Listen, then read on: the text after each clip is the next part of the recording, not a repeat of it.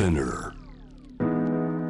J-Wave ジャムダプラネットナビゲーターはグローバーです今日のパートナーはフィンランド大使館商務部ファッションライフスタイル担当のラウラ・コピローさんですよろしくお願いしますよろしくお願いします。トピックはこちら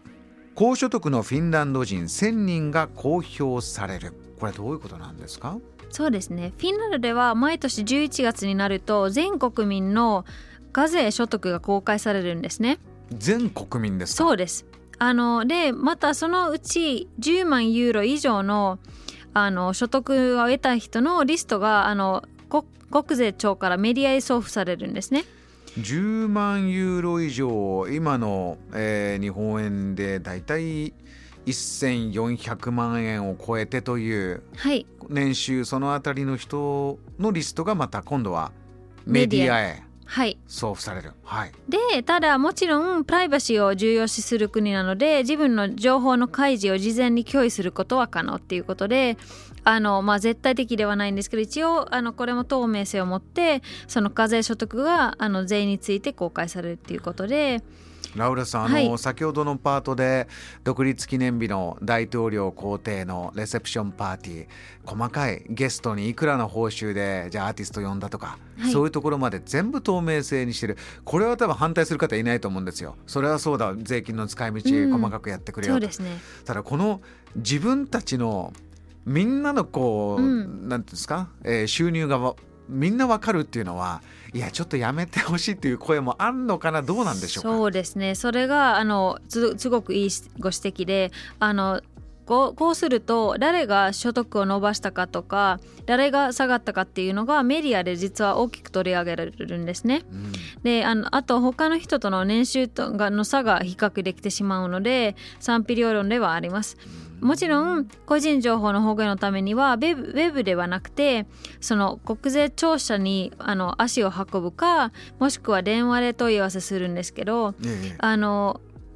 もちろん透明性ということでジェンダーギャップとかあの格差の改善にはつながるんですけど一方ジェラシーとか不満にもつながるので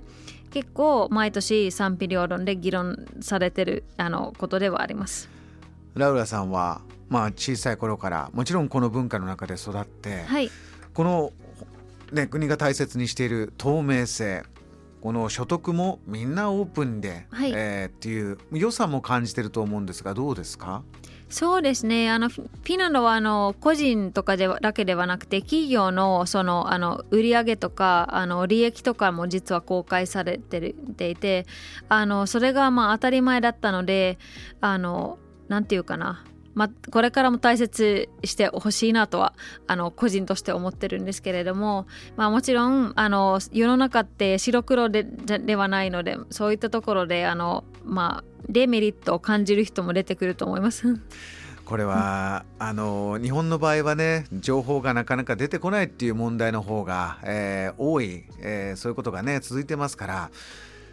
オープンにする透明性を保つって言ったらもう思いっきりもう本当に透明にやるんだということを実践しているのがフィンランドということですね。そうですねうーんいかがですか？今年はどんなリストになったんですか？はいあの今年はあのクラッシュ・オフ・クラーンというゲームがあるんですけ有ど名ですね。はいそこで知られてるスーパーセル社の CEO があの年収トップだったんですあれフね。ィンランドのゲーム会社なんですか、い。クラッシュ・オブ・クラン作ってるのは。うん、スーパーセルで。で、えっと、10位内のあの1人を抜いてゲーム企業ばっかりだったんですね。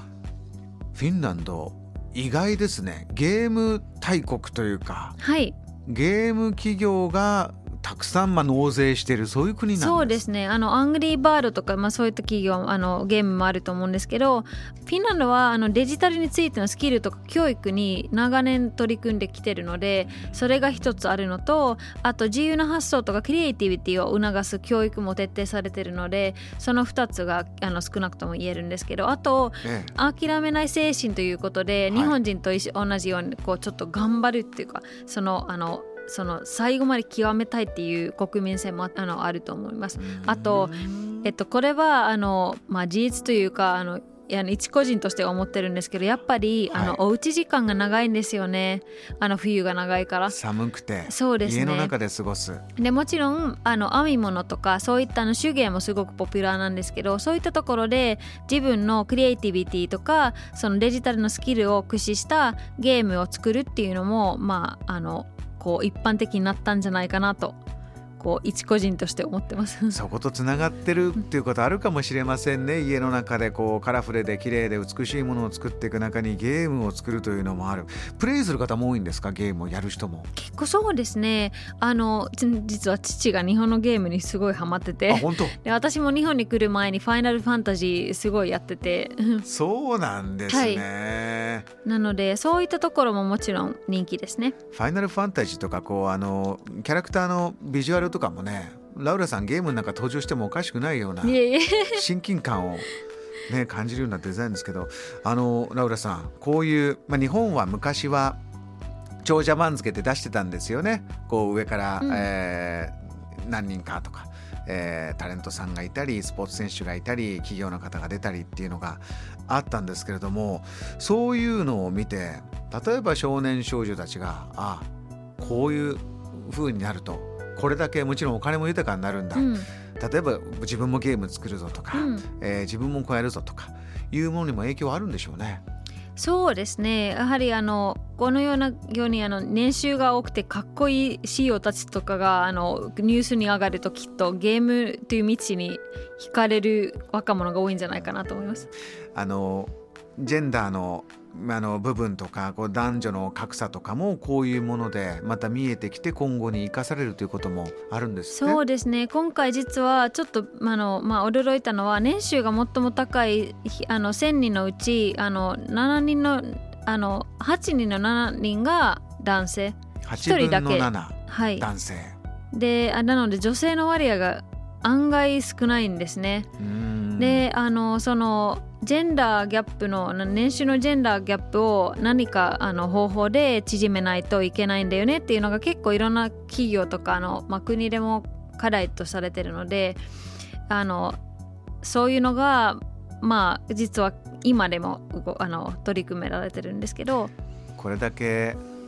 透明に数字も出てくるとそういう議論もこう具体的なものになっていきますね。はいうん Jam, the planet.